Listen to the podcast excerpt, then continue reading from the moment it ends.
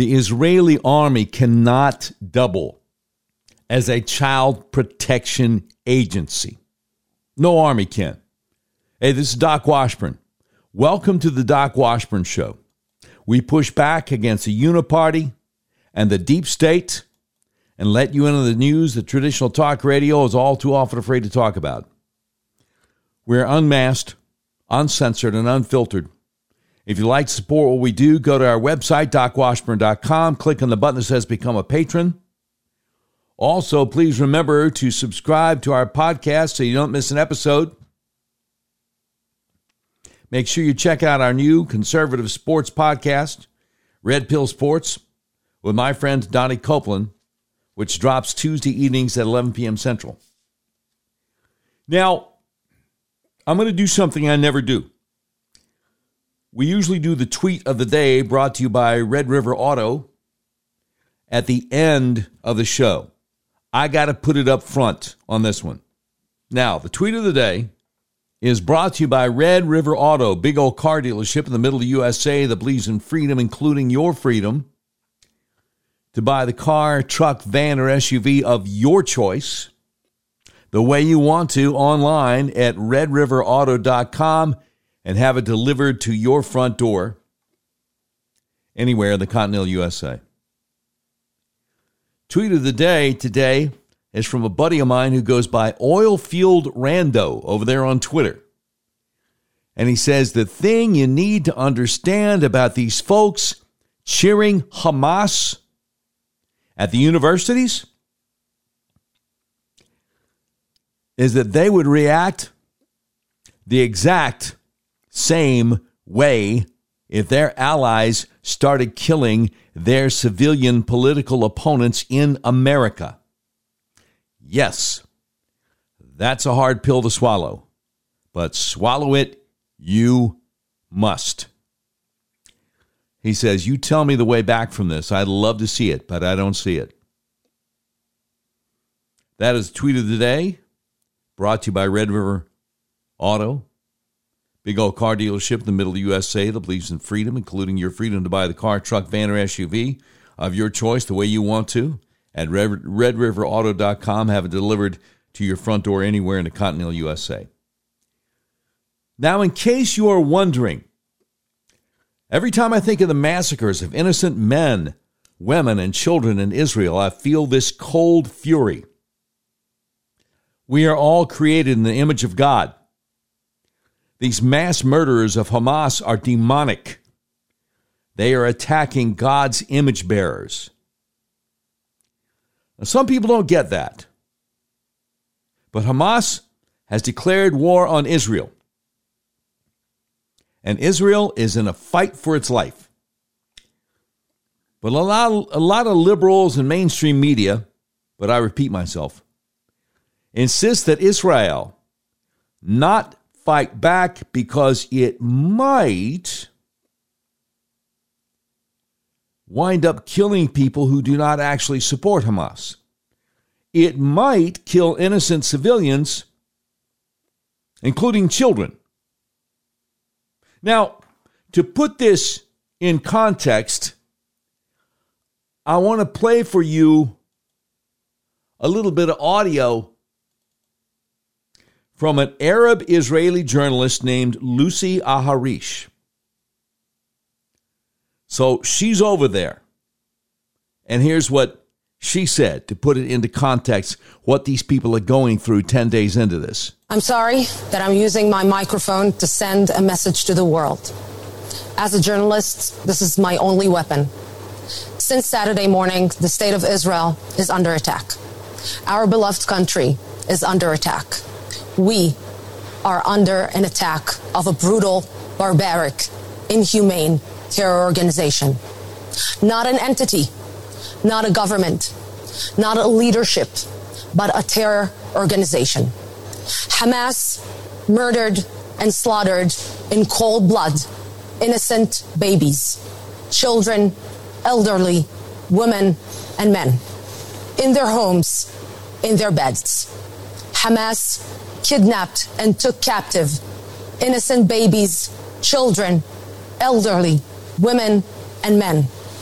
Hamas has targeted and fired thousands of rockets and missiles on innocent babies, children, elderly, women, and men, civilians, citizens of the sovereign state of Israel. And we, the citizens of the state of Israel, all of us, left and right, secular and religious, Jews, Christians, Druze, Muslims, minorities, and immigrants from all over the world stand united together in this fight. We're fighting for our lives, for our future, and mostly for the future of our children. Don't be mistaken. We experience difficulties, disagreements, and major disputes like any other country on this globe. But it does not mean that we will not protect ourselves and our children, our homeland. And for everyone out there who's not condemning this inhumane massacre, try to imagine for a second that you're waking up on Saturday morning with your children sleeping next to you, waking up to the sounds of sirens, and then in a split of a second, a terrorist comes into your home, your safe shelter, and starts murdering your family in front of your eyes. Can you imagine that? Look into the victim's eyes. Look into our eyes, in the eyes of all the citizens of this land, and stand with us on the right side of history. Okay, now she's going to share just a really few short words in Hebrew, and I will tell you after she says this. Uh, uh, you know, I've translate for you what she says. בכמה מילים בעברית. ביום שאחרי אנחנו לא נקום לאותה ישראל. אנחנו לא נקום אותם אנשים. ואנחנו נקום חזקים יותר, וטובים יותר, ובתקווה גם מאוחדים יותר. So she says, the next day, we will not rise up to the same Israel. We will not rise up the same people. We will rise up stronger and better and hopefully more united. So that is um, Arab Israeli journalist Lucy Aharish over there on I 24 News in Israel. So, just to reiterate, there are those among us who say, well, sure, Hamas went into these people's homes on a peaceful Saturday morning and slaughtered babies, raped young women and girls, and then slaughtered them, slaughtered whole families, little children, moms and dads, grandma, grandpa, and then took a couple hundred hostages back over to Gaza. But, but, still, Israel must not fight back because bombing Gaza means they're bound to kill some innocent children, no matter how much they try to avoid it. By the way, uh, they do try to avoid hitting civilians. They always warn the Arabs before they attack. So, unlike Hamas, Israel actually does try to avoid civilian casualties. So, here's the problem there are videos of people in Gaza protesting, saying things like, No, we refuse to leave the places you're going to bomb, Israel. We want to be martyrs for Allah. So go ahead and bomb us. Now, you may say, why, Doc, intentionally putting your own children in harm's way, which obviously these people are doing, is child abuse. Well, yeah, you're right. it, it is. So, in Western countries like the United States of America, we have these um, government agencies in the different states child protection services. And they have they have different acronyms in different states. In the state I live in, they're referred to as DCFS. A lot of states they're referred to as CPS. But anyway, the idea is if these state agencies find out the parents are abusing their children, they're supposed to intervene. Now, now sometimes they make mistakes, and and sometimes they take children from parents they have no business taking them from. I've seen it happen. And sometimes they leave children in very dangerous situations they should have gotten them out of. That tends to make the news. But the idea is that the Child Protection Service is a service that's supposed to protect children. But see, that's not going to work in the Gaza Strip, where Hamas's official, and Hamas, of course, is the government that got voted in years ago, and they haven't had another election. See, Hamas's official mode of operation is to try to increase casualties among civilians for propaganda purposes. So the official government there in the Gaza Strip, Hamas, is down with child abuse. You see. So the American liberals and mainstream media, but I, I repeat myself again, they want Israel's military to do the job that uh, Child Protective Services should be doing in the Gaza Strip. But of course, that's foolish. There's no military on earth that can provide child protective services for the children of the adults that that military is trying to kill. So I explained it this way so you can see just how ridiculous this idea is. The Israeli army does not have a child protection for the children of Hamas division. It's just breathtakingly stupid. And yet, that is what the libs insist on. Now, we come to Margaret Brennan, longtime host of CBS News Sunday morning program Face the Nation. Now, I think Margaret Brennan may have a more sinister motive for not wanting Israel to strike back at the demonic, bloodthirsty jihadists of Hamas. There might be more to it with Margaret Brennan than just being a typical, uh, a typical liberal talking head. So, so hold that thought. Hold that thought, and I will tell you her dirty little secret coming up. So, this past Sunday morning, Ron DeSantis, governor of Florida, running for the Republican presidential nomination, was on Face the Nation, CBS News, Sunday morning, Margaret Brennan, and it went something like this. She said, you're running to be the next commander in chief, so I want to focus on some of the crises we're seeing right now.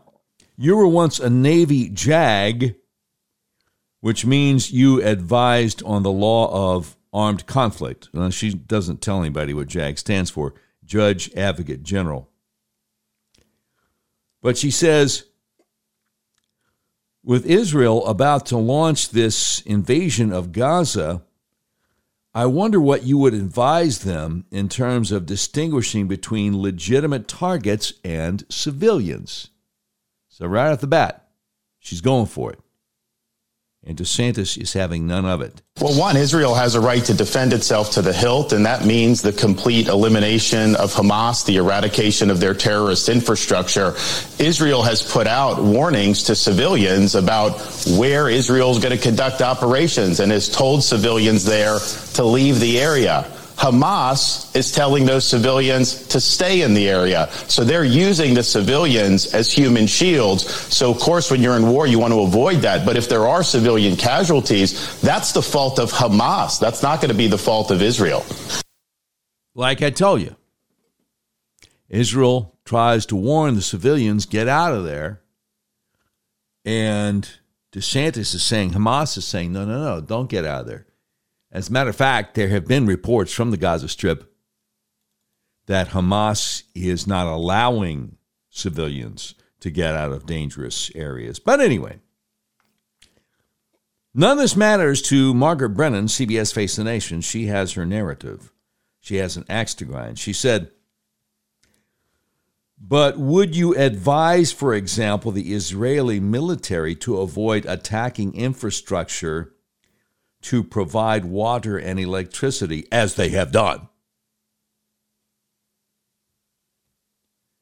Now, I haven't heard that they have attacked infrastructure to provide water and electricity. I've heard they just turned it off. But anyway, that's her question. But would you advise, for example, the Israeli military to avoid attacking infrastructure to provide water and electricity as they have done?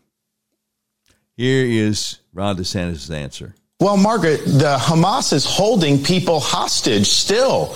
You have Israelis being held hostage as well as Americans being held hostage. I understand. I don't that. think they're under, uh, but I don't think they're under an obligation to be providing water and these utilities while those hostages are being held. Hamas should return those hostages uh, before any discussions are had. And it's a disgrace what they're doing, and Israel has every right to use all the pressure that they can to get those people back. Now, you notice Margaret Brennan, CBS, Face the Nation, interjects, I understand that. But she's cold blooded. She's cold blooded. She couldn't care less. So she follows up with this. She says there are five to 600 Americans stuck in Gaza specifically. Let me ask you a little bit more about that because of the 2 million people who live in Gaza.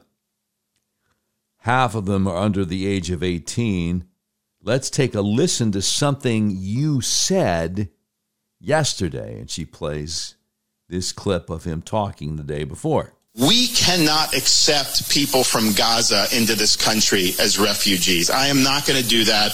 If you look at how they behave, not all of them are Hamas, but they are all anti Semitic.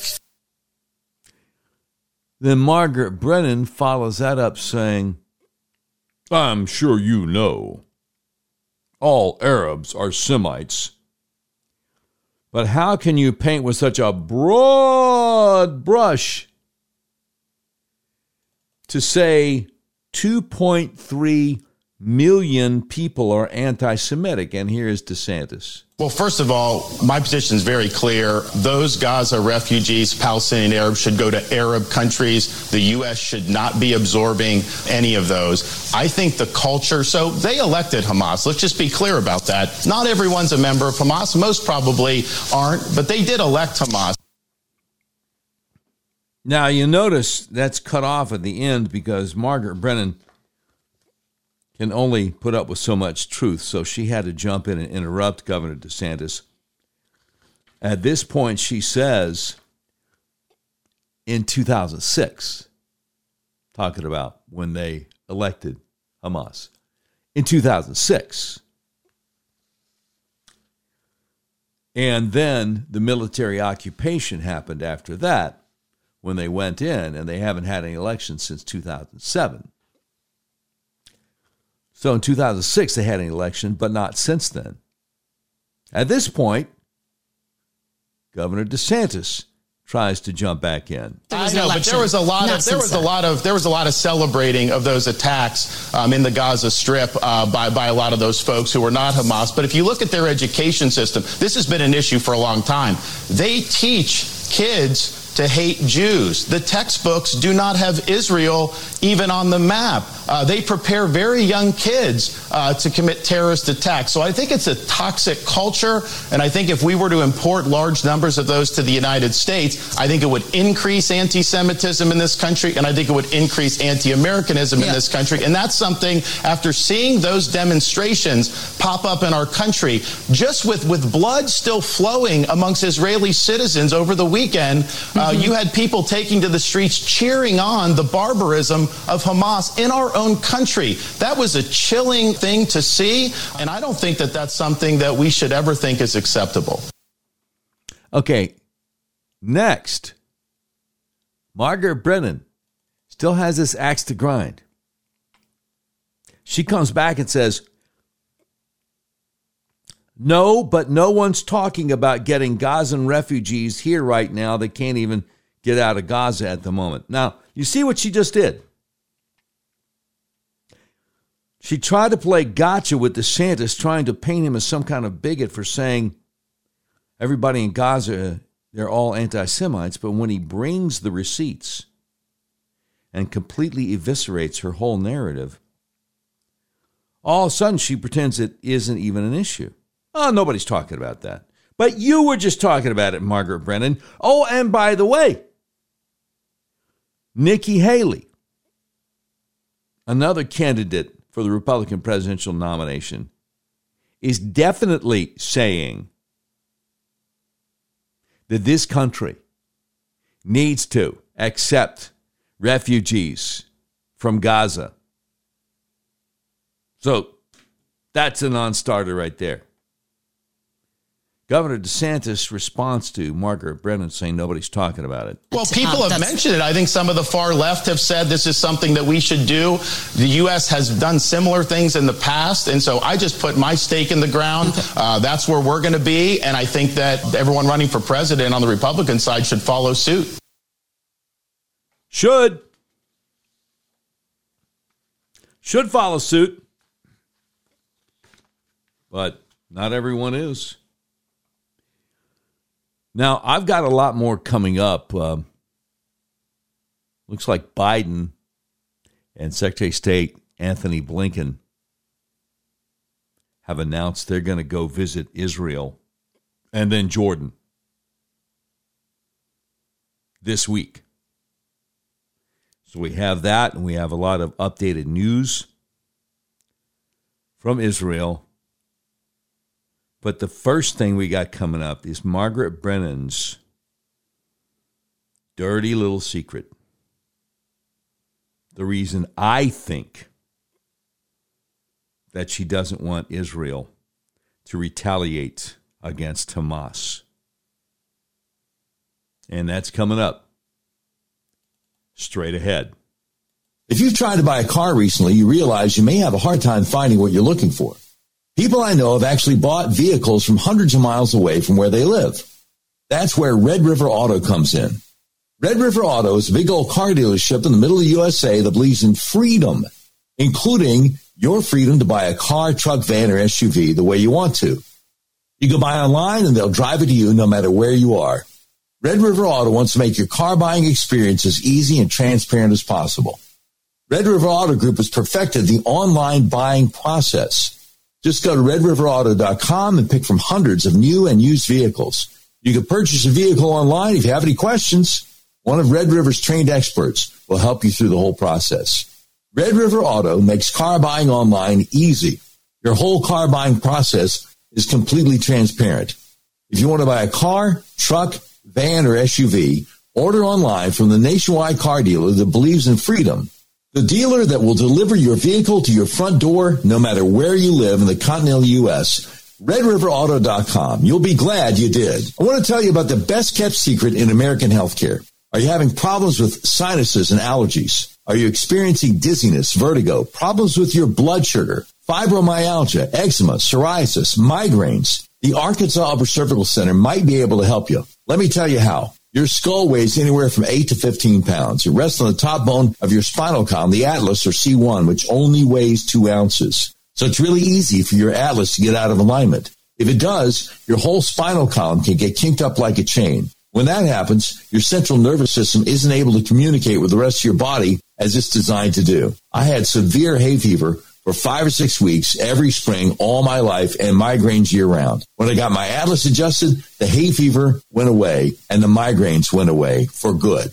Whatever malady you're suffering from, do yourself a favor. Call my friends at the Arkansas Upper Cervical Center, 501-279-2009 for a free consultation. They've helped so many people I know. Please call them to see if they can help you. That number for your free consultation is 501-279-2009. If you're outside Central Arkansas, go to their website, turnmypoweron.com, click on the tab that says find a doctor near you, and I sure hope you can. You want to drop your big liberal cell phone carrier? Patriot Mobile, America's only Christian conservative wireless carrier, is a perfect solution. Patriot Mobile has exceptional nationwide coverage and uses the same towers the main carriers use. Patriot Mobile guarantees your coverage. Patriot Mobile has plans to fit any budget, along with great discounts for our veteran and first responder heroes, as well as multi-line users. And switching to Patriot Mobile usually only takes 15 to 20 minutes.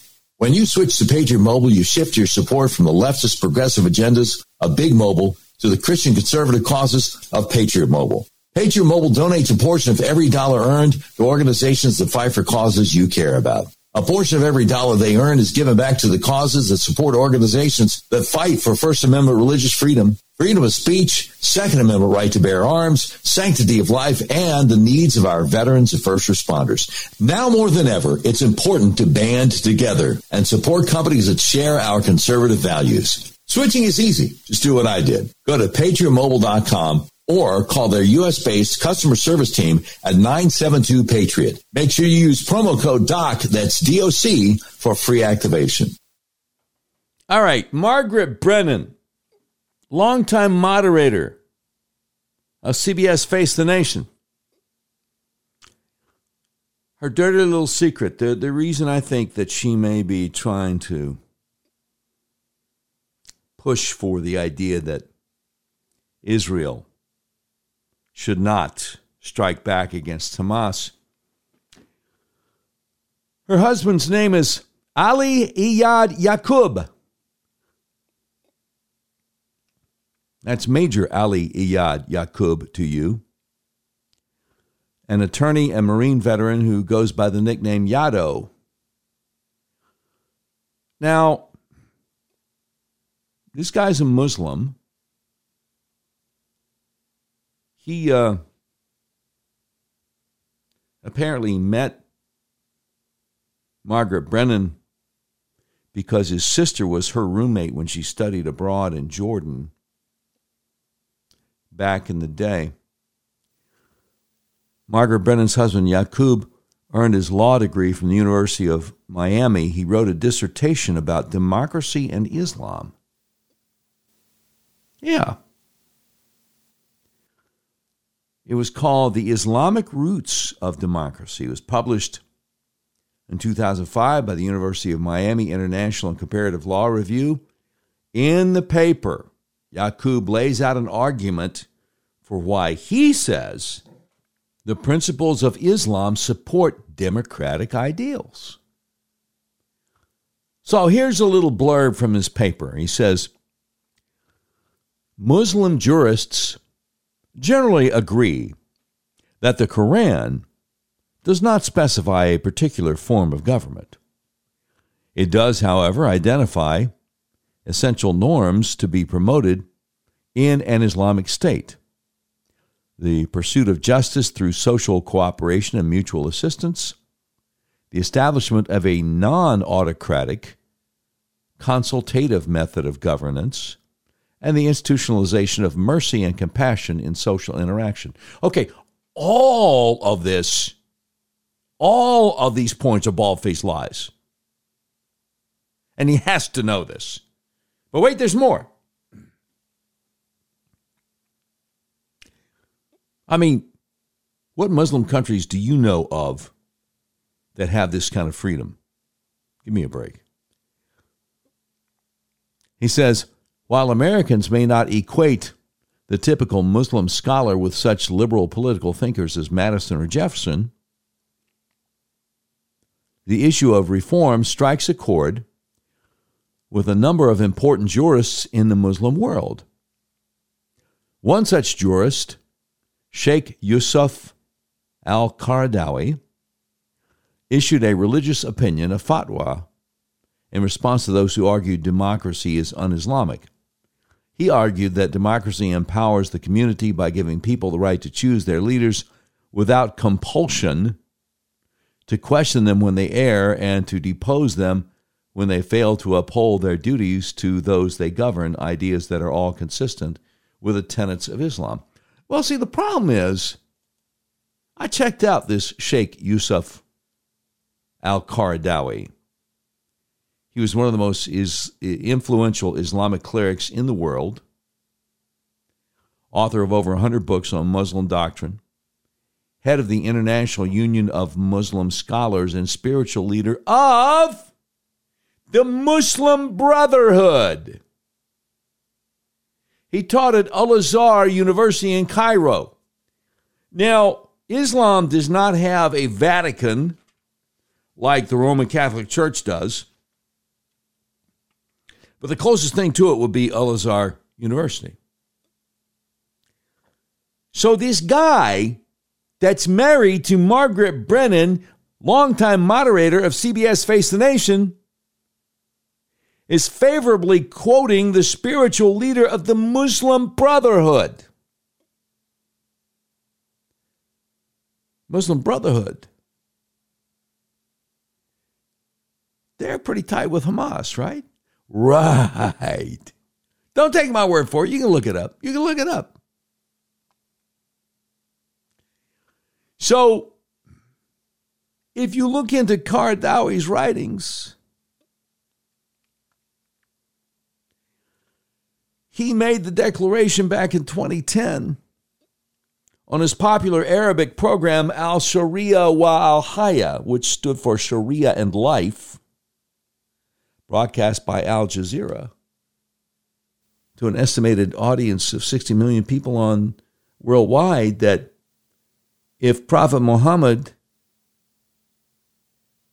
whatever he, he wants you to do, you got to do it, including killing people. And this is the guy. As CBS Face the Nation's Margaret Brennan's husband is quoting this guy who believes in Sharia law, in which everything is compulsion. But Margaret Brennan's husband is like, oh, no, no, no. Islam is not about compulsion at all. No, it's freedom and, you know, elect your own leaders and then take them out if they're not doing the right job. And Gee, I wonder why she doesn't want Israel to fight back against Hamas.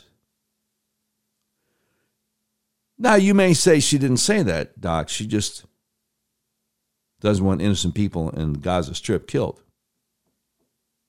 But see, this is war. And if you're telling Israel, well, you can only fight back if you're sure you're not going to accidentally kill any innocent people, well, then they can't fight back. I want to ask you something. Are you familiar with uh, what the United States government did to stop World War II in Japan?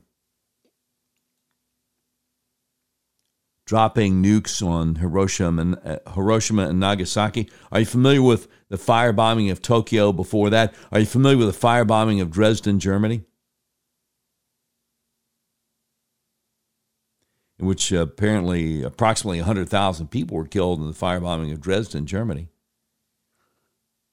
So, what are the odds that there might have been a handful of people in Dresden, Germany, who got killed in the bombing of it who really didn't like Hitler? And yet, they got killed anyway.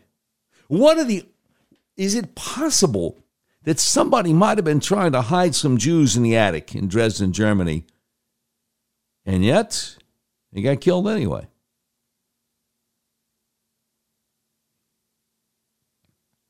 All these liberals saying, well, you know, Israel, now you can't go overboard, man. You, you just got to have a proportional response to what Hamas did to you.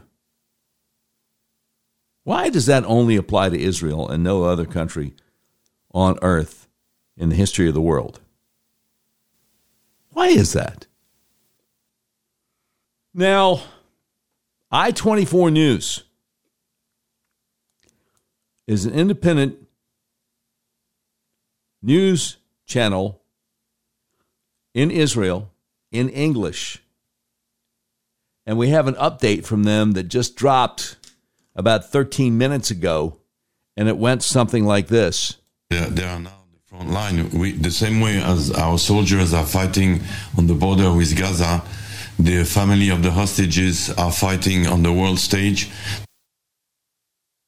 By the way, this is Raphael Jerusalmy, a uh, security analyst.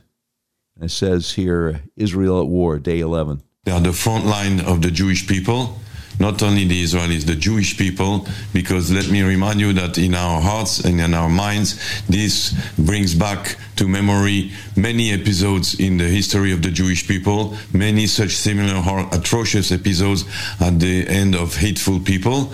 And uh, we have to be now the front, the, the, interior front. We have to be the, the rear to support them with all our, our might. Uh, I admire the way they react. You cannot judge their reactions. You cannot even start to understand what they feel. I admire how they put such a brave face, how uh, they have the courage uh, to to address the press, to to to be uh, almost everywhere at the same time to make to do anything they can uh, to to save their children. Uh, the Hamas is leading now this psychological war. It knows we are a very ethical, moral people. We have a heart, we have a conscience. They don't. Now, as he's saying this, they're showing video of a 21 year old woman who is being held hostage by Hamas, begging her government to get her out of there. And that's the problem. That's the danger. Uh, would there be hostages anywhere else? I don't know. But with with these people, there are no guarantees. Um, like Guy said, uh, some of them uh, are just there just for the cruelty of it. Uh, I don't want to think of scenarios what they're doing with these hostages. We've seen what they were doing uh, in, in, in, in the massacres. Uh, we, we, are having a horrible time, and I think the response will be appropriate to that. I think think the response will be violent. I think people uh, in the Hamas can start saying their prayers because they're going to soon go back and meet their maker. And our revenge uh, will not change anything for those who are dead, but it will maybe ensure a better future, first for us and then even for the Palestinian people of Gaza. And uh, that's it. We, the only thing we can do now is uh, uh, take an example on uh, these brave parents and keep their, our cool, keep confident and fight on.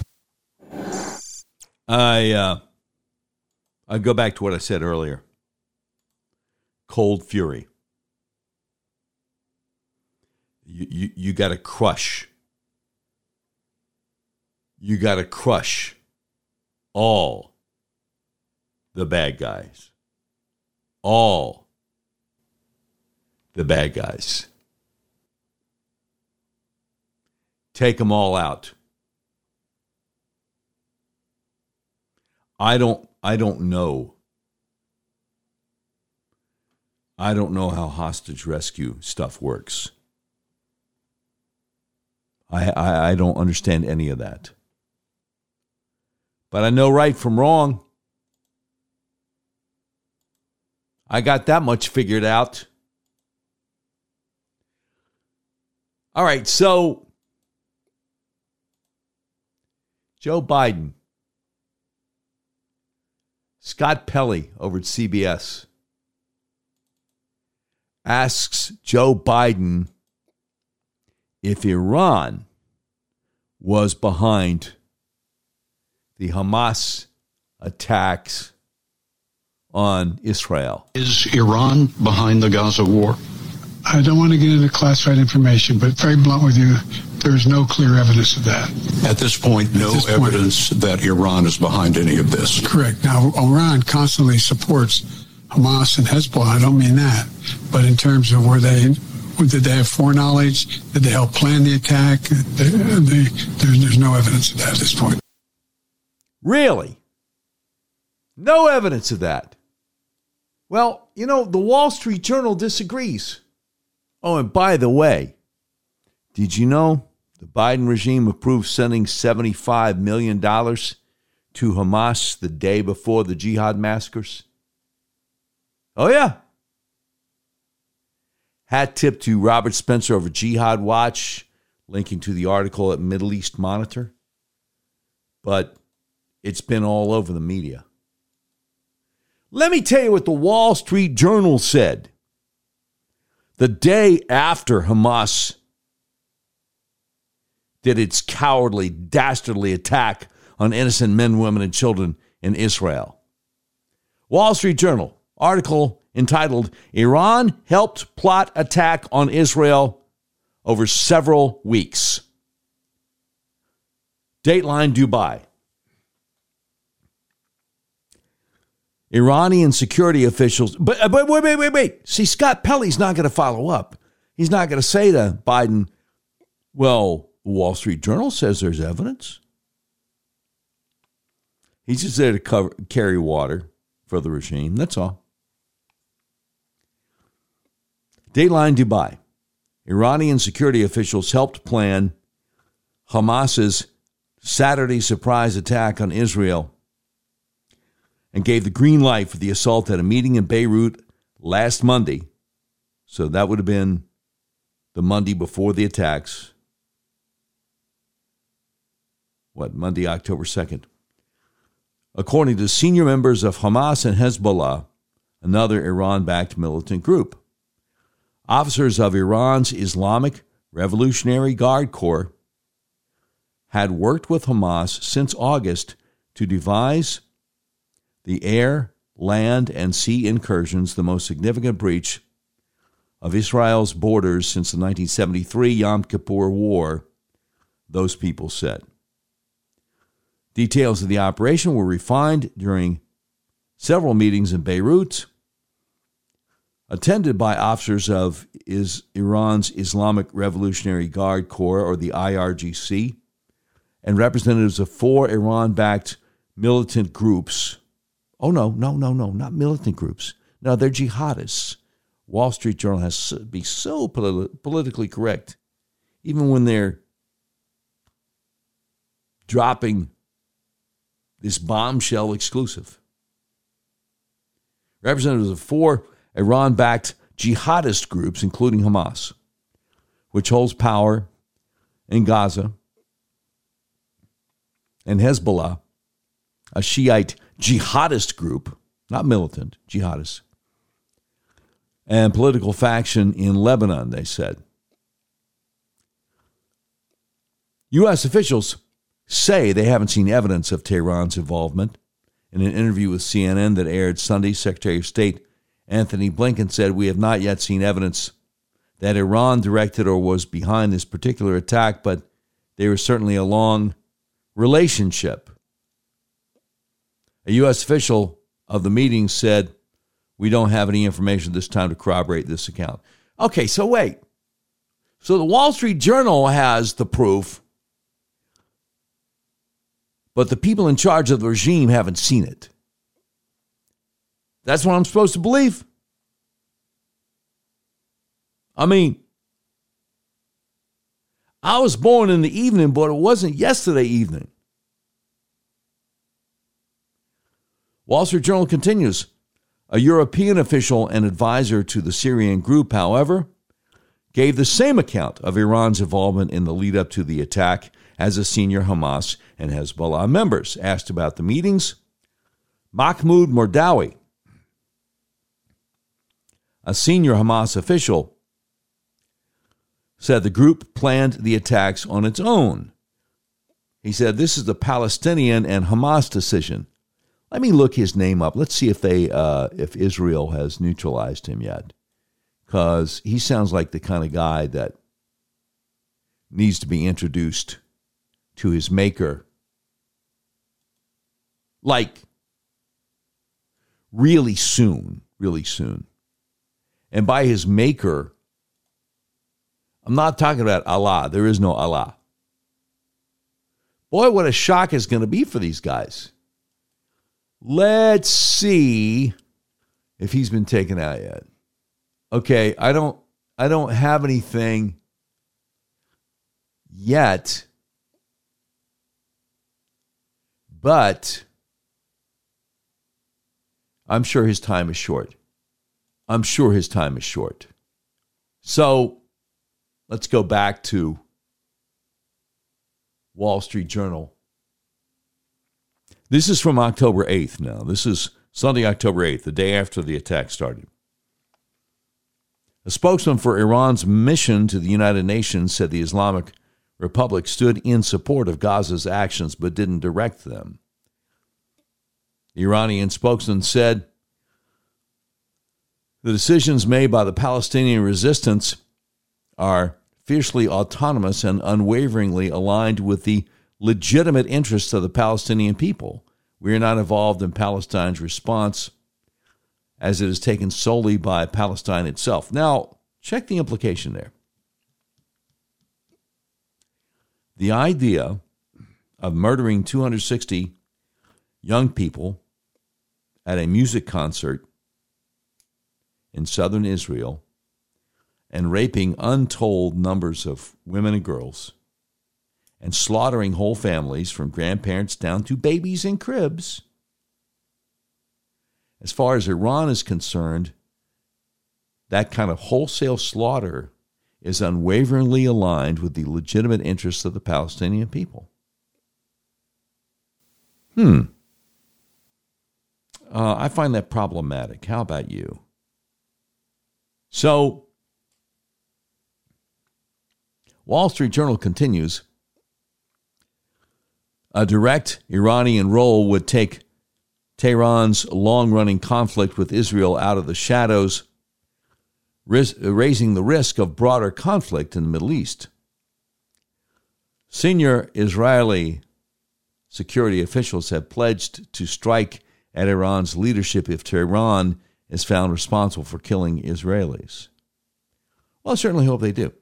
The IRGC's broader plan is to create a multi front threat that can strangle Israel from all sides.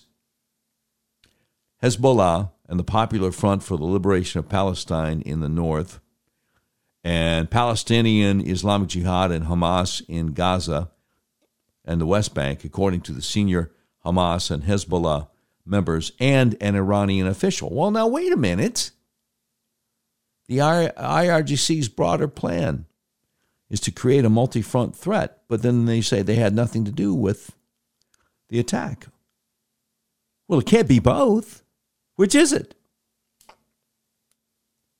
See, liars sometimes have a hard time keeping their lies straight and realizing that this lie contradicts that lie. And I don't know how to break it to you, but um, mass murderers, genocidal jihadists will lie to you.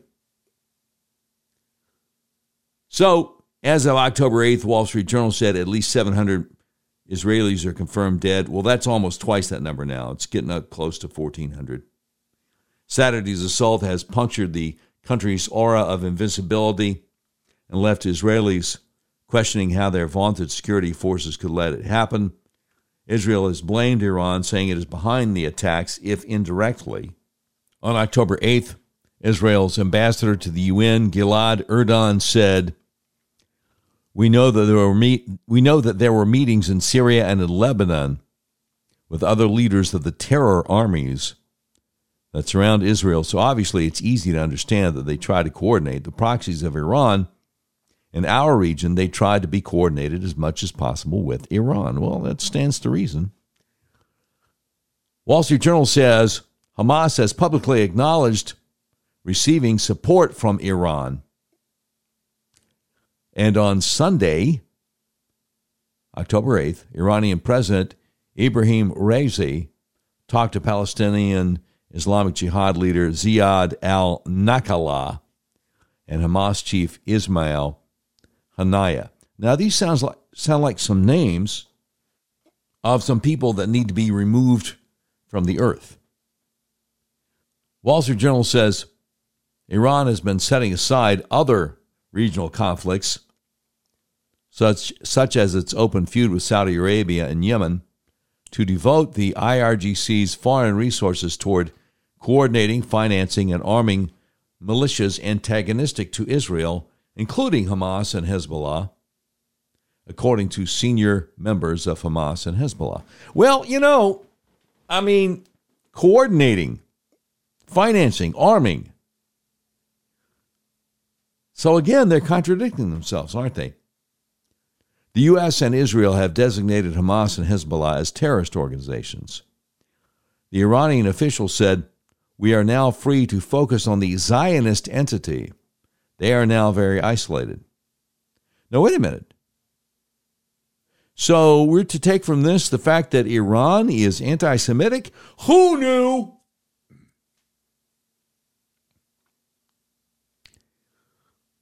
The strike was intended to hit Israel while it appeared distracted by internal political divisions over Prime Minister Benjamin Netanyahu's government. The senior Hamas and Hezbollah members said it was also aimed at disrupting, accelerating U.S. brokered talks to normalize relations between Saudi Arabia and Israel that Iran saw as threatening.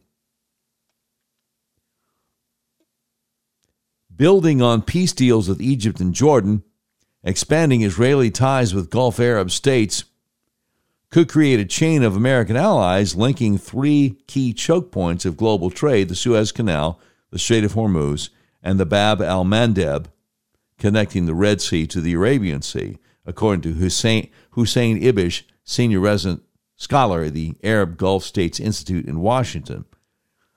Ibish said that's very bad news for Iran. If they could do this, the strategic map changes dramatically to Iran's detriment. So it goes on and on and on.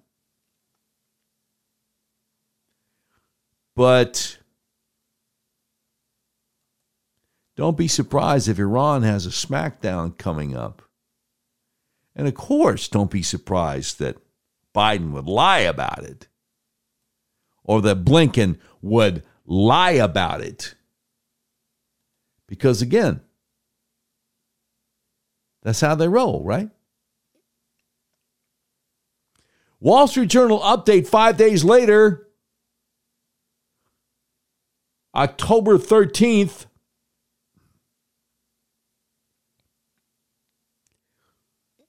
Article entitled For Palestinians Trapped in Gaza, There's No Way Out. Gaza's 2 million residents trying to survive airstrikes face a humanitarian crisis and looming ground assault. Says Palestinians and foreign nationals in the Gaza Strip, which is running short of electricity, food, fuel, and water, are trying to flee to safety ahead of an anticipated Israeli ground invasion, but are finding there's nowhere to run. International pressure is building on Egypt to open its border crossing with Gaza to a potential exodus of its 2 million residents. Egypt's government has resisted easing border restrictions for years, wary that militants, oh, there's that stupid lie word again. They're not militants, they're jihadists. Wary that jihadists will join civilians and create security problems for Egypt, and arguing that an exodus could threaten the integrity of Palestinian territory. Oh, no, I tell you what. Um, now, I get Egypt that you don't want jihadists coming in and terrorizing your country, but what has threatened the integrity of Palestinian territory was Hamas going into Israel and murdering and raping people. That was what, you know. So, so yeah, that's that was what did it. Israel's military said Thursday that it aims to topple Hamas as a ruling entity in Gaza in response to the group's mass killing of more than 1,300 Israelis, many of them civilians, during a cross border raid the previous weekend. Israeli officials have warned entire neighborhoods in Gaza to abandon their homes and has cut off supplies of food, fuel, and water to the enclave. Well, too bad. I guess uh, Hamas. What's the polite way to put it? They, they messed around and find out. Yeah, they messed around and found out. White House National Security Council spokesman John Kirby, a man who just can't help lying because he works for Barack Obama, you know, the puppeteer behind Biden, he told the Wall Street Journal, We're working closely with Egypt and Israel to see if we can develop safe passage options so those civilians in Gaza who want to leave can leave safely. This isn't their fault. They didn't cause this. And if they want to leave, they should be allowed to leave. Really? Well, how many of them don't like Hamas? I mean, some some don't, but anyway. Israel's military just before midnight local time last Friday morning told the UN that its staff and approximately 1.1 million civilians should leave the northern part of the Gaza Strip in the next 24 hours, according to spokesman for the UN and Israel's military. The UN called for Israel to rescind the order, saying it could transform an already tragic situation into a catastrophe. Well, sucks to be them. U.S. Secretary of State Antony Blinken told reporters he discussed the possibility of safe passage with Israeli officials during a visit and would pursue the topic in coming days with other countries. Complicating matters. Hamas officials have said in recent days that the group is reluctant to allow an evacuation of Gaza, arguing it could mean permanent exile for Palestinians who leave. Hey, uh, guess what? Uh, that's going to happen anyway. Just, uh, just a word from the moderator here. Mahmoud Murdawi, an official with Hamas's political bureau, who unfortunately seems to be still alive, said last Friday opening a secure passage to force our people to leave their homeland for permanent death is not something our people and our resistance will agree to. Well, no, of course not. Too bad. Israel's intense bombing campaign has already triggered a frantic search for safety in Gaza. Uh, the more than 338,000 people who have fled their homes, two thirds have taken shelter in United Nations run schools, while others are staying with relatives or in hotels. So, are you telling me that if you, Hamas, go into Israel and start raping and murdering people, then that will make life difficult for people in your little territory there of Gaza Strip? Apparently so. Oh, and then they go into human interest stories where you don't really know if they're lying or telling the truth because, again, the Quran and the Islamic so called holy books encourage Muslims to lie to the rest of us. So that's, that's about all we need from that. Yeah, that, that will do from that. So this is really unfortunate. Um, Jeff Jacoby, a great writer, op ed columnist at the Boston Globe, he links to an article from the New York Sun. And it says after the worst massacre of civilians in Israel's history, a major survey by the polling firm YouGov finds that just 32% of U.S. adults between 18 and 24 years old believe that Hamas deliberately targets civilians. Jeff Jacoby says, You have raised a generation of idiots, America. Oh my. Yeah, this this is not good.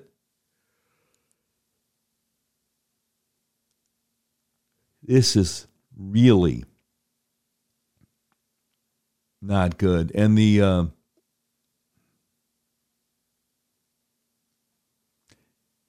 the headline to the article says only slim majority of Americans believe Hamas is deliberately striking Israeli civilians. Subtitle: A quote from Winston Churchill. I decline utterly to be impartial between the fire brigade and the fire. Yeah, pretty much. Man, I got to tell you, this is jacked up, man. It is for real jacked up. Not gonna lie, fam. But I got a lot more coming up. A lot more. I have only just begun to fight on the Doc Washburn Show. Mike Lindell says because of your amazing support for My Pillow 2.0 He's expanded My Pillow's USA manufacturing and jobs. So he's clearing out his percale bed sheets by giving them to you at closeout prices.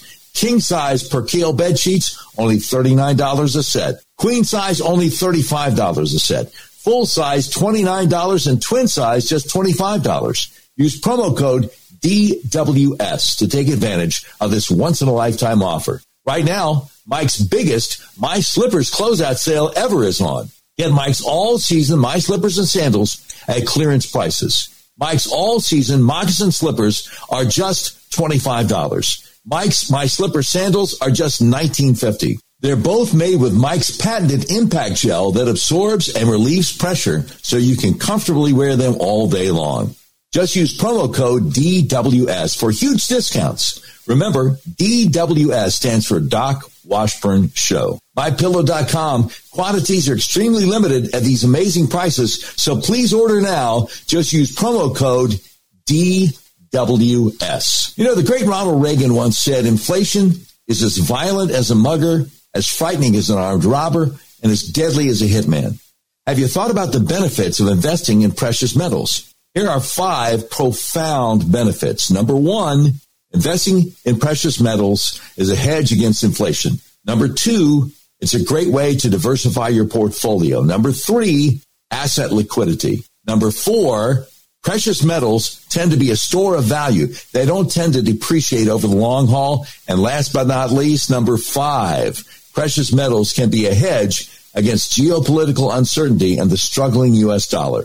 Andrew Sorchini with Beverly Hills Precious Metals has been involved in gold and silver for over 40 years. Beverly Hills Precious Metals brings precious metals to the homes of everyday American citizens. Mike Flynn told us about them, and they are our gold buyer of choice. To find out more, just Google Beverly Hills Precious Metals. Make sure you ask about the General Mike Flynn silver coin and tell him Doc Washburn sent you. Beverly Hills Precious Metals helps folks protect their finances, wealth, and investments. let me ask you something. Why continue shopping big box stores if you can get the items you need from a family owned company? Now you can get around this crazy inflation by shopping factory direct at a family owned made in America manufacturer. Americans are walking away from the big box conglomerates and deciding to buy only USA. Join with fellow patriots to cut off the cash flow of the big woke corporations that are trying to destroy our country. These products include fresh American raised beef, raised in the Montana mountains near Yellowstone. This beef is known as never ever. Never has the animal ever been exposed to antibiotics, hormones, or vaccines. This prime or high choice beef is shipped directly to your door. Pricing and availability is exclusive only to our members and isn't shipped anywhere else in the world. Let's start voting with our dollars to make sure our purchases are supporting companies that promote freedom. Email us at buyonlyusa at proton.me and I'll have one of my guys contact you. Buyonlyusa at proton.me. By the way, I don't know if you are familiar with the Babylon Bee. They are the best satire website out there. They do satirical news items, and they got one here. Hamas clarifies they meant to start the type of war where they get to do whatever they want and no one fights back. Yeah, that ain't working, Chief. That ain't working. Too bad. Uh, we got uh, breaking news. According to King Abdullah II of Jordan, they're also not prepared to accept any more Palestinian refugees from the Gaza Strip. He said, after a meeting in Berlin, that was a red line. It is important that the people remain steadfast and present on their land. He said, no refugees in Jordan, no refugees in Egypt. You know, the, I got to tell you what this reminds me of. About 40 years ago, it was in the early 80s, about 40 years ago, Yasser Arafat had made a big mistake. And it looked like he might not make it. There was a lot a heavy fighting going on. And I want to say that he was pinned down in, um, was it Beirut? I think it looked like he wasn't going to make it. I think he was pinned down in in in Beirut up against the uh, up against the water there. And he sent out, yeah, because the PLO's headquarters is in Lebanon. He sent out an urgent plea. Yeah, yeah, yeah. The Lebanese Civil War, 1983. He sent out an urgent plea to Muammar Gaddafi down in uh, Libya. Hey, brother, we need some help, man. If you can intervene, I'm, I'm in big trouble up here. And Gaddafi responded, Fight to the last man, brother. Hang in there. Go for it. Oh, my goodness. That's kind of what it reminds me of, hearing that from the, the Jordanian king. Nope, nope, nope, nope, nope, nope. We're not taking any Palestinian refugees, and neither is Egypt. So you guys just stay where you are, and best of luck to you. Yeah, that's that's what it reminds me of. Now, this from former head of speechwriting at the Israeli mission. Somebody said, Why do you say Israel? I said, well, I'm trying to pronounce it the way they do, you know, instead of just saying the anglicized Israel. Anyway, uh, Aviva Klompas, who used to be head of speechwriting at Israel's mission to the UN, says, Hey, to the feminists, Hamas ripped open a pregnant Israeli woman's stomach, killed the fetus, and then killed the mother. Hamas raped women and girls, mutilated their bodies, and then shot them. Hamas is holding 200 civilians captive, mostly girls and women, and doing God knows what to them.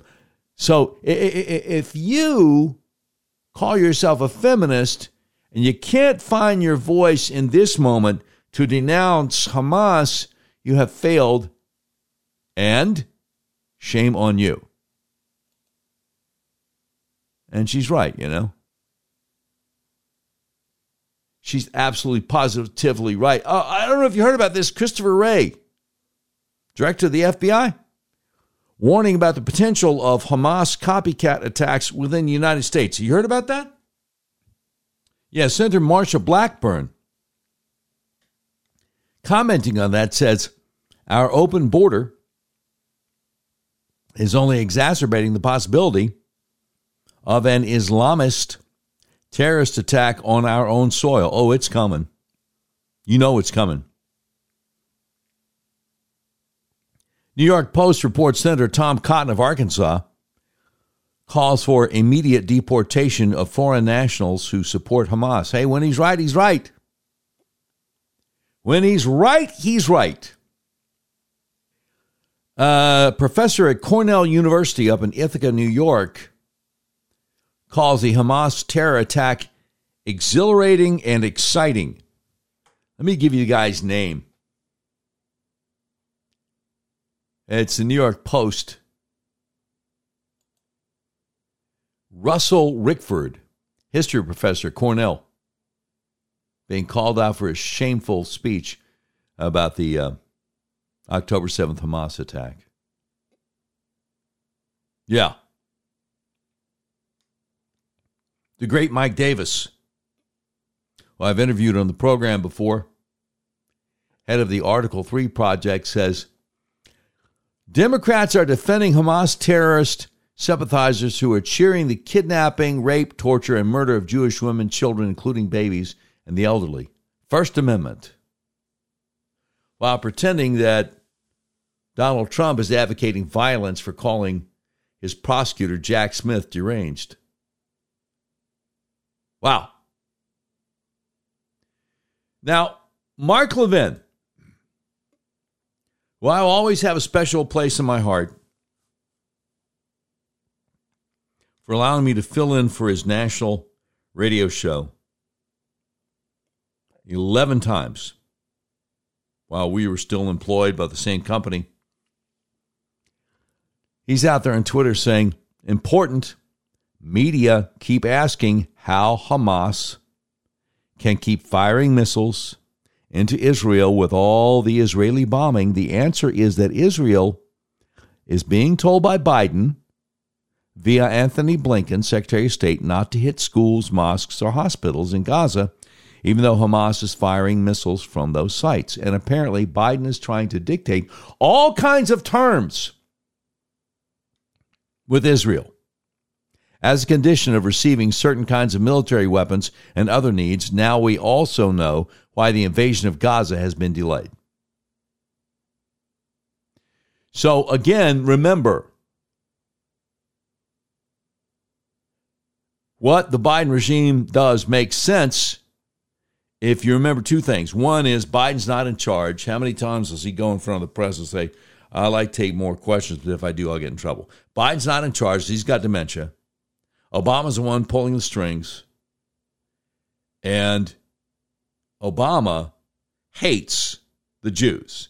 He hates Israel. He likes Iran.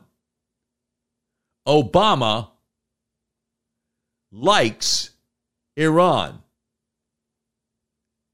I'm not imagining this. All roads, all roads lead back to Obama. Anybody remember this? And what I would say to them is the same thing I said uh, earlier this morning. They need to seize that opportunity. Their leaders need to seize that opportunity. And uh, the truth of the matter is, is that Iran will be and should be a regional power. They, they are a big country and a sophisticated country in the region. And he has a certain affinity for them because he doesn't believe in freedom. And clearly, obviously, he believes in Sharia. That's why he did that nuclear deal with all the sunset provisions so they would eventually get nukes, just not on his watch. See what I'm saying? So I don't know if you heard or not, but on Monday the 16th, leftists in COVID masks who support Palestinians, as if there's such a thing, staged an insurrection outside the White House. They openly sparred with Secret Service agents, but no arrests were made. Well, that's an insurrection. By the way, hat tip to uh, Anthony Hughes on the White House press team of One American News. Good job. Good job. You know, I can't get them on my uh, cable system anymore. Somebody told me the other day, they said, Doc, you need to put these things out more often because I can't trust Fox News. So I don't get my news from them. And I turned on Newsmax the other day and they were doing an infomercial for uh, Ukraine. So you're where I get my news. Okay. We're going to try. We're definitely going to try to do, do this more often. Robert Spencer, his website, Jihad Watch. Hugh Fitzgerald has a column over there. The long standing media bias against Israel is now bearing bitter fruit. I want to check that out. There is so much. There is so much. And I just want to see the enemies of Israel pulverized. Notice as soon as the attack started on Saturday, October 7th, as soon as the attack started, you had the squad, people like AOC and Rashida Tlaib and Ilhan Omar, calling for an immediate ceasefire. Oh no. Oh no. We can't. We can't go on with the uh, the the the circle of violence, the cycle of violence. Oh no, no, no, no. Israel must not strike back. Oh no, no, no, no, no. So what am I supposed to think? Yeah, by the way, FBI Director Christopher Wray warning of terror attacks on U- U.S. soil in relation to the Hamas terror attacks in Israel. Let's let's hear what he let's hear what he had to say. We remain committed to continue confronting those threats, both here and overseas. In this heightened environment, there's no question we're seeing an increase in reported threats, and we've got to be on the lookout, especially for lone actors who may take inspiration from recent events to commit violence of their own.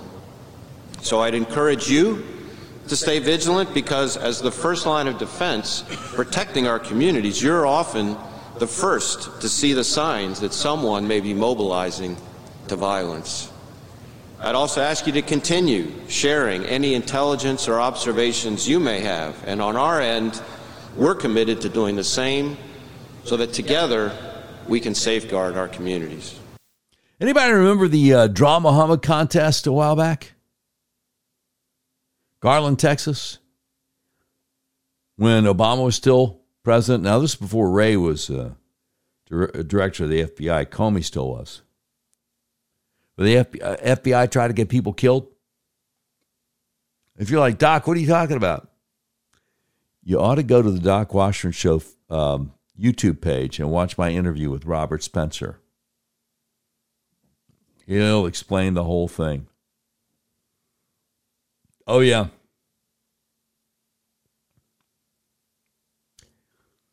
New York Post, a young Israeli couple was murdered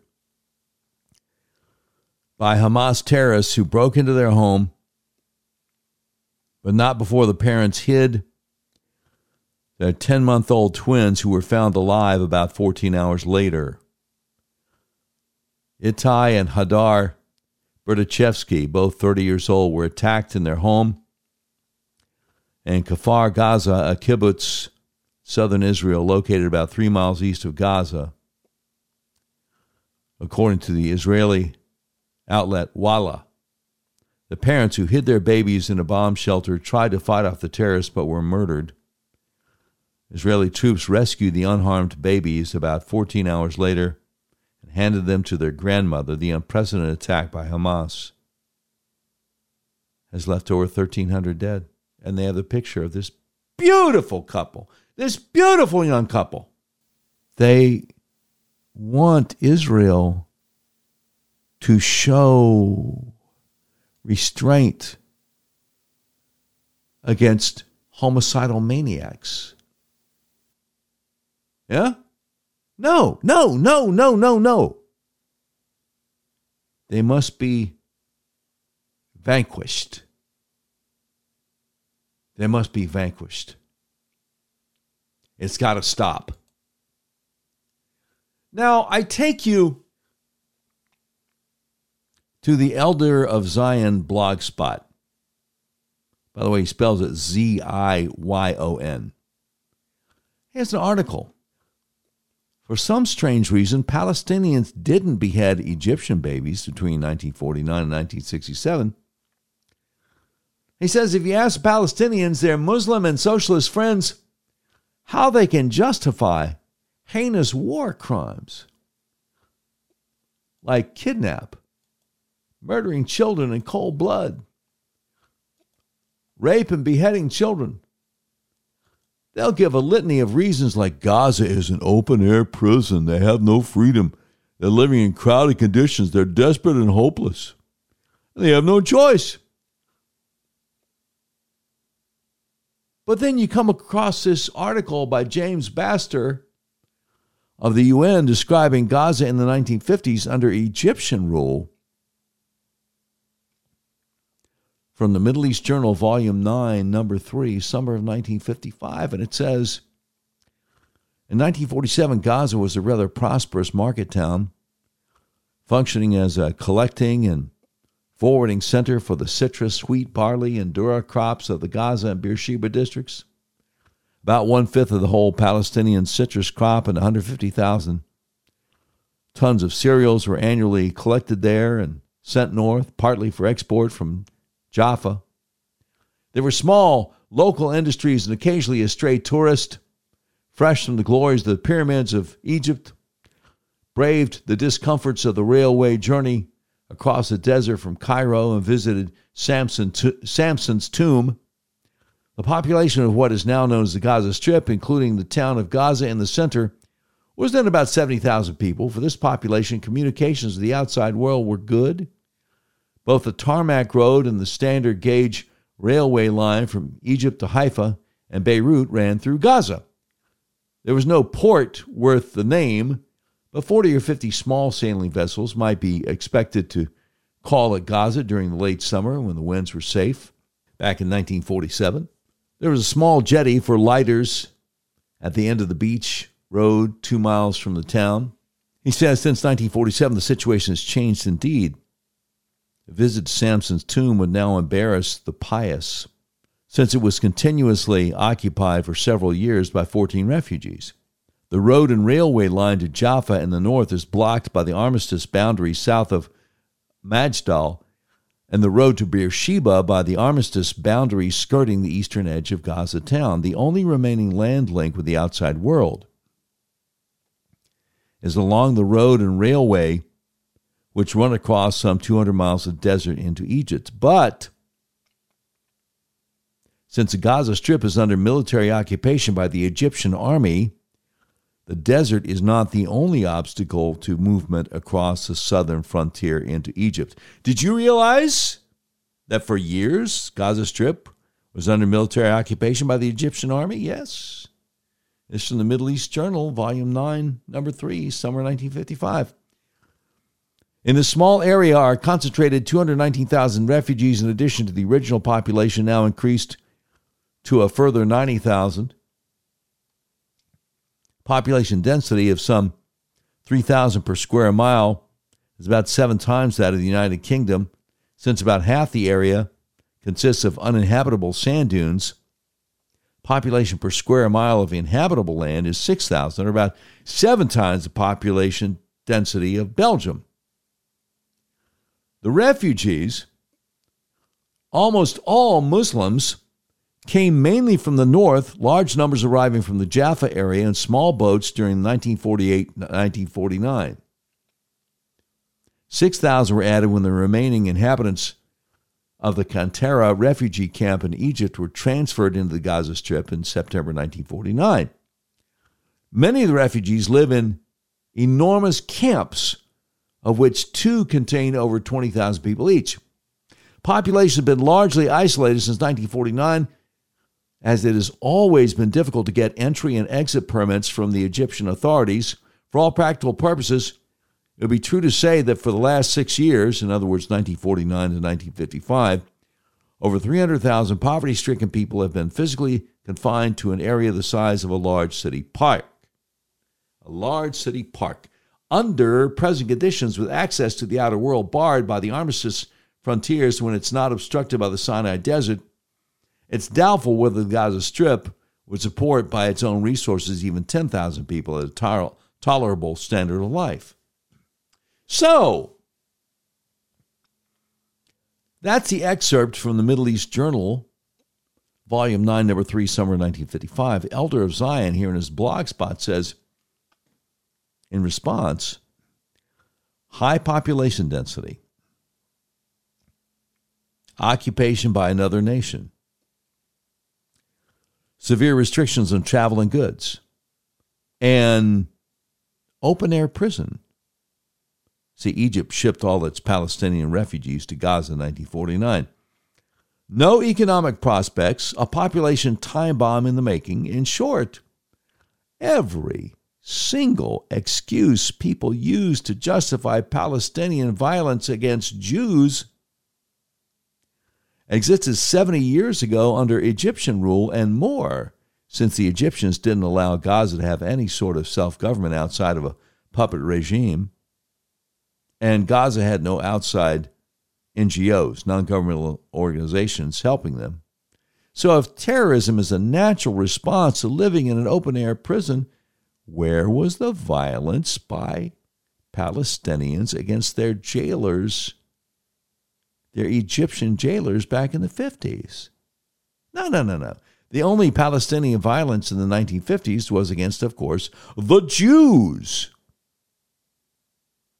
In the 1950s, Palestinian Fedayeen murdered hundreds of Jews who lived near Gaza without Israeli occupation as an excuse. Sound familiar? If you know a little history of continuous Palestinian attacks on Jewish civilians, many just as heinous as October 7th, 2023, if not as huge, for well over a century, you can easily see that the excuses given for Palestinian terror are nothing but lies. Yeah. Elder of Ziyon blogspot. And, you know, there's a link here talking about the history of the so called Palestinians murdering Jews. A link here to a tweet from Elder of Ziyon. Understand history. Arabs have attacked innocent Jews before. They raped women and murdered children in an orgy of hate back in 1929. Babies were beheaded, rabbis castrated, women raped, tortured, and mutilated. Hands and fingers were cut off both the living and the dead for jewelry. 1929. Before the so called occupation, before Israel, yeah, almost 20 years before Israel, these Jews weren't even Zionists. And yet, the Arabs still attack them anyway. Today, so called Palestinians are proud of the 1929 massacre, calling it the Buraq Uprising.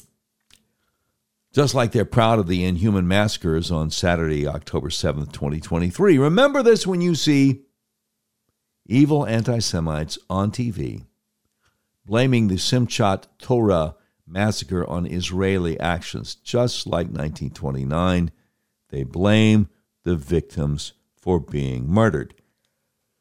But when you know history, you know they are simply justifying their bigotry and hatred of Jews. There are no concessions Israel could possibly give that would stop these attempts at genocide. The Jews in 1929 had no land, no army, no defense, and they were murdered anyway because of Arab lies about them. It's just like 2023, except now Jews can defend themselves. And he goes back to an article from August 27, 1929, Vincent Sheehan by the North American Newspaper Alliance article entitled Mob of Arabs Butchers Jews. Writer pictures horrors at her visit to injured in wards of hospitals. Just another example of history that can teach you a lot about what is happening today. Yep. That's what's up. See, I um I talked to a lot of people on social media who are just horrified by how evil, how brutal, how bloodthirsty the jihadists are, and they don't understand. How can people be this evil? They don't understand. And so I tell them their Jew hatred comes straight from the Quran and the other Islamic so called holy books.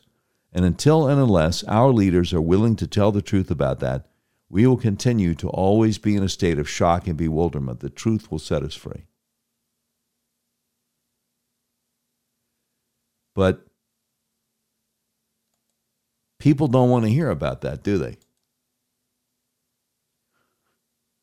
No, they don't. They do not want to hear about that. Well, some people, some people do. Some people know the truth, don't deny the truth. But I tell you one thing there is a guy who does deny the truth. You ever heard this guy, uh, John Mearsheimer? He is the R. Wendell Harrison Distinguished Service Professor of Political Science at the University of Chicago. And we got a clip of him on with um, Judge Napolitano. talking about what he thinks the solution to the problem of the violence between Hamas and Israel is. It's three minutes and 18 seconds long. I'm not sure I could put up with that much of it, but we're going to give it a shot here. I think this is very hard to predict because a lot depends on whether the Israelis go into Gaza with ground forces. There's been a lot of talk about them going into Gaza and tearing the place apart, finding Hamas and eradicating Hamas. But I think the Israelis, this is just a guess, but I think the Israelis have come to realize that this is not a smart idea. That going into Gaza and trying to eliminate uh, uh, Hamas will cause more trouble uh, than it's worth. And then at the end, even if you were to eradicate Hamas, you'll just get a new radicalized group in its place. You're not. Now, so far, you know, I, I get what he's saying. I get what he's saying. But then he gets goofy. Going to solve the problem with military force. This is a political problem. No, it's not a political problem. You can't negotiate with genocidal maniacs who have a religious motivation for wanting to kill you. You don't have any choice but to take a military solution. There's no political answer. Let me tell you something. Let me tell you something my father told me when I was a little boy. He said, You know, problem with um, World War II, our fight against Japan, was that the Japanese believed that the emperor was God. Yeah. Emperor Hirohito, they believed he was God. So at the end of the war, General MacArthur told Emperor Hirohito, look, if you don't want to be executed for war crimes, you're going to have to go on national radio and tell the Japanese citizens that you're not God. So, do you want to live? Why do you think they were willing to do the kamikaze attacks? Intentional suicide missions. Just like the jihadists. Because they believed the emperor was God. So, this John J. Mearsheimer guy, this uh, distinguished professor of political science at University of Chicago. Oh, man. Here's a little bit more. So, one question is do they go in or do they not go in? But they're in a damned if you do, damned if you don't situation. Because if they don't go in, Hamas lives to fight another day for sure. Well, okay, that part makes sense. And they're well armed and they're going to continue to cause problems. Uh, then, if they don't go in, they bomb uh, Gaza. But this is a total disaster, not only because from a human point of view, from a human rights point of view, just seeing civilians killed is an absolutely horrible thing. This guy looks like he's about 80, right? And so, I mean, he's never heard of World War II. Is that possible? Let me let me look him up real quick here on Wikipedia. Okay, the guy's 75. He was born in 1947. But he had to learn. He got his bachelor's degree at the U.S. Military Academy, West Point. Got his master's at University of Southern California and his PhD at Cornell. So he had to learn about World War II. I'll bet you he didn't think we could politically negotiate with Hitler and and the Emperor of Japan. I'll bet he didn't. Let me play a little bit more of this guy. And it'll be interesting to see if Judge Napolitano has any pushback. But also, it does no good strategically. It doesn't solve the problem. It just enrages people inside the Palestinian world, inside the Arab world, and it even loses support over time for Israel in the West. So, bombing is no solution either. I think it's a great idea myself. Because see, when you when you bomb the jihadists, then they're unable to uh, murder and uh, rape your women anymore. I think it's a great idea. I disagree with this guy. So the Israelis are really between a rock and a hard place. All right, you already said that. Uh, I don't know what they do to fix the problem. Just bomb them all and let God sort it out. That's what they do, pal. And this gets back to my earlier point that the solution to this was a two state solution. Whoa, whoa, whoa, whoa, whoa, whoa, whoa, whoa. You can't be that stupid.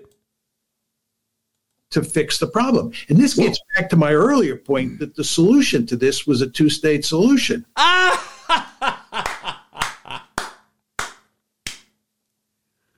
I had to tweet in response to this.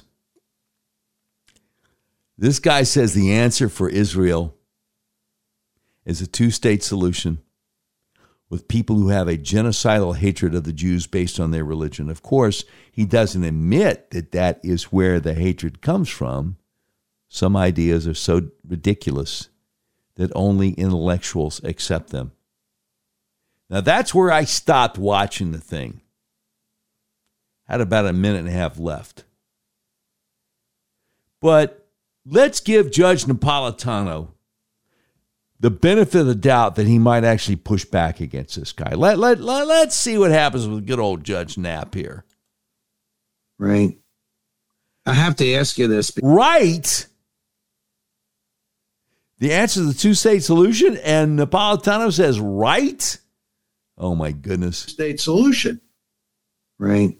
I have to ask you this because you're so well regarded internationally. What would you do if Bibi Netanyahu called you up and says, Professor Mearsheimer, give me your guidance? Well, first of all, Bibi Netanyahu is a lot smarter than either one of these guys. He's never going to do that. Anyway. Well, I, have thought about that question. I would tell him to back off uh, from the bombing as soon as possible. Uh, and yeah, let as many jihadists live as possible. Let them live to fight another day, which you already said is a problem. And uh, not go further down that road. And I would advise not to go into uh, Gaza. Uh, and I would tell him that what he ought to do and what his colleagues ought to do is reverse gear and uh, or reverse direction and move towards a two state solution. But he's never going to accept that. And he heads up a governing coalition that includes a number of people who are much further to the right than he is. Right. And if you look at the demographics in Israel over time, right, uh, this is a country that's going to get more and more hawkish and more and more anti Palestinian over time. That, coupled with the present events makes it almost impossible to see how you get a two state solution. So I think I could give him that advice. And even if he were willing to listen to me, which he wouldn't be, he couldn't execute it because the politics inside Israel no longer facilitate a two state solution. That train has left the station. Professor John Mearsheimer, always a pleasure. Thank you so much uh, for your insight and Have you ever heard anything more ridiculous in your life? The train that left the station on the two state solution was Hamas going in and raping and murdering people. And this guy said, yeah, they need to have their own country. That'll solve it. And Judge Napolitano, who clearly has no gray matter between his ears, is like, well, yeah, sure. Yeah, man. Okay, cool. Let me give you a little bit of background on Judge Napolitano. You remember a guy named Shepard Smith? Token liberal that used to have his own show, one hour show in the mid afternoon on Fox News Channel. Well, do you have any idea why he's no longer on Fox News Channel? Nobody fired him. He had a contract, but he used to bring on, he liked to bring on Judge Andrew Napolitano as if he was some kind of uh, legal scholar. And Shepard Smith would defer to Judge Andrew Napolitano. And he got to the point where eh, it was just so ridiculous. Tucker Carlson started making fun of him. Now, that's kind of unusual. During his 24 year tenure as Fox News senior judicial analyst, Napolitano appeared on air more than 14,500 times, a record for any on air personality in the network. Napolitano was let go from his position as a contributor to Fox News in August 2021 after allegations of sexual harassment filed by a Fox Business production assistant. Oh, did you know that? Anyway,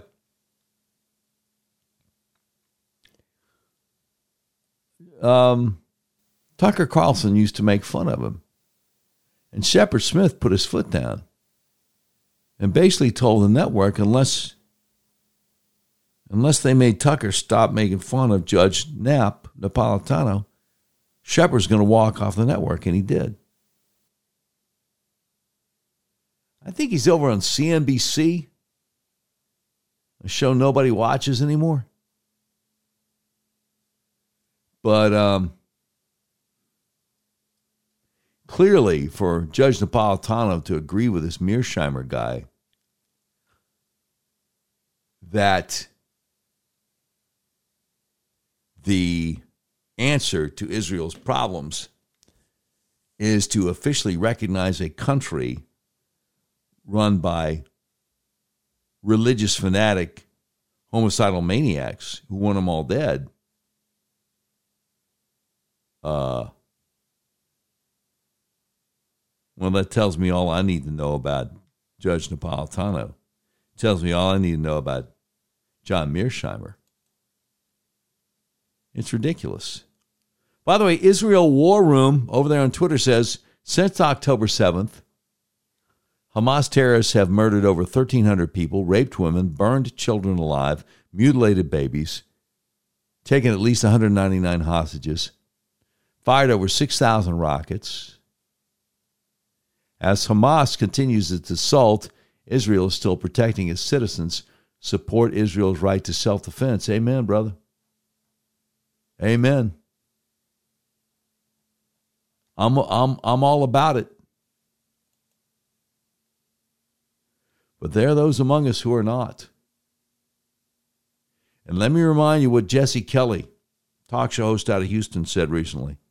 Reminder your domestic enemies haven't set aside their plans for you. They are not distracted. They're not feeling some newfound sense of humanity, not even a little. They are still laser focused on who they think the true enemy is, and that would be you. Do keep that in mind. And yes, we have to. Each time I do this, I feel like I'm only scratching the surface. There's just so much and I wish I could explain it all to you. Victor Davis Hanson's been writing a, a lot about it recently. I got to mention this to you. The, the Washington Free Beacon, their op ed the other day on Robert Malley, we tried to warn you. Do you know who Robert Malley is? If you don't, it's probably because the media doesn't want to let you know. Says it looks like part of the Washington press corps has finally caught up with our own Adam Kredo's reporting on Joe Biden's envoy to Iran, Robert Malley, who is now under FBI investigation for mishandling classified information. Now that the scandal is out in the open, it's worth re- recalling some of Kredo's prescient scoops before Robert Malley was formally announced as the Biden administration's point man to revive the 2015 Iran nuclear deal. Our reporter Adam Kredo smelled a rat. January 25, 2021, he reported that a senior advisor to Iran's then president, Hassan Rouhani, welcomed the selection of Robert Malley to the post.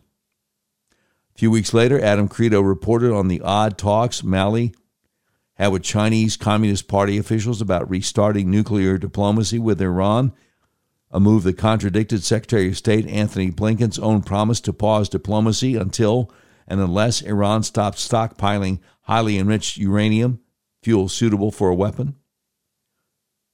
When Robert Malley was absent from briefings to Congress on the Iran deal, Adam Kredo wrote about the first House investigation into the, into the revocation of the envoy's security clearance when the Tehran Times, an Iranian regime mouthpiece, printed a letter from the State Department's Diplomatic Security Office informing Robert Malley that his security clearance was suspended. Adam Kredo was once again on the case.